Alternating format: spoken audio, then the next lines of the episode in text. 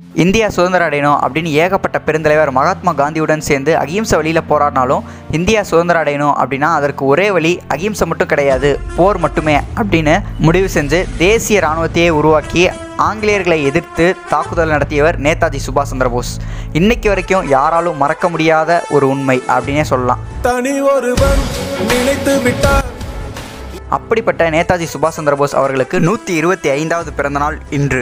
என்னுடைய சார்பாகவும் உங்களுடைய சார்பாகவும் நம்மளுடைய தலைவருக்கு இனிய பிறந்தநாள் நல்வாழ்த்துக்கள். இந்த ஒரு நாளில் இவரை பற்றின சில விஷயங்கள் உங்களுக்கு நான் நினைவுபடுத்துகிறேன் சுபாஷ் சந்திர போஸ் சின்ன வயசுலேருந்தே ஒரு நல்லா படிக்கக்கூடிய மாணவன். ஸ்கூலில் இருக்கிறதுலே ஃபர்ஸ்ட் மார்க் எடுக்கக்கூடிய பையனாங்க. ஒரு நாள் காலேஜில் படிச்சுட்டு இருக்கும்போது தன்னுடைய ஆசிரியர் கிளாஸ் எடுக்கிறாங்க.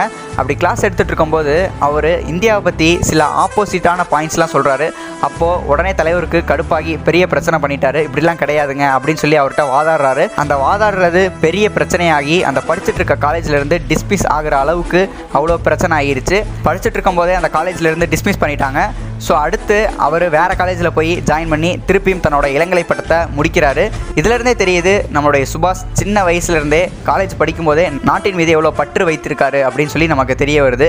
ஒரு மீட்டிங்கில் ஹிட்லரும் நேதாஜியும் பக்கத்து பக்கத்தில் உட்காந்துருக்காங்க நேதாஜி ஹலோ ஹிட்லர் அப்படின்னு சொல்லிட்டு தன்னோட ஹிட்லர் தோலில் கை போடுறாரு. அதற்கு உடனே ஹிட்லர் நேதாஜி முகத்தை கூட பார்க்காம வெல்கம் சுபாஷ் அப்படின்னு சொல்றாரு. சுபாஷ் அப்படியே அதிர்ச்சியாகி எப்படி இவருக்கு பார்க்காமையே சொல்றாரு? முகத்தை கூட பார்க்கலையே. யாரும் சொன்னாங்களா? அப்படின்னு சொல்லி ஹிட்லரை பார்த்து கேட்குறாரு உடனே அதற்கு ஹிட்லர் சொல்றாரு உலகத்திலே ஹிட்லர் தோல் மீது கை போடுற அளவுக்கு தில்லும் தைரியம் இருக்கக்கூடிய ஒரு ஆள் அப்படின்னா அது வந்து நம்ம சுபாஷ் மட்டும்தான் அப்படின்னு சொல்றாரு.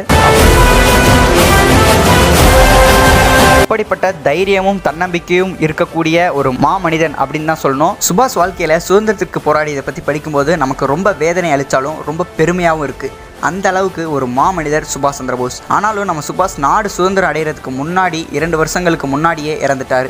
ஆயிரத்தி தொள்ளாயிரத்தி நாற்பத்தஞ்சு ஆகஸ்ட் பதினெட்டு அன்று பிளேன் கிராஷ் ஆகி தைவானில் இறந்துட்டாரு அப்படின்னு சொல்கிறாங்க ஆனாலும் இவர் இறந்தது இன்னைக்கு வரைக்கும் ஒரு மர்மமாக தான் இருக்குது இந்த ஒரு இனிய நாளில் தேசிய தலைவர் சுபாஷ் சந்திர போஸ் பற்றி சில விஷயங்கள் உங்களுக்கு நினைவுபடுத்திருக்கேன் அப்படின்னு நினைக்கிறேன். இந்த ஒரு விஷயத்த சுபாஷ் சந்திர போஸ் பற்றி தெரியாத உங்கள் ஃப்ரெண்ட்ஸ்க்கும் ஷேர் பண்ணுங்கள் உங்கள் எல்லாத்தையும் அடுத்த ஒரு ஆடையில் சந்திக்கிறேன். அது வரைக்கும் உங்களிடமிருந்து விடைபெறுவது RJ Ranjith. Stay tuned RJ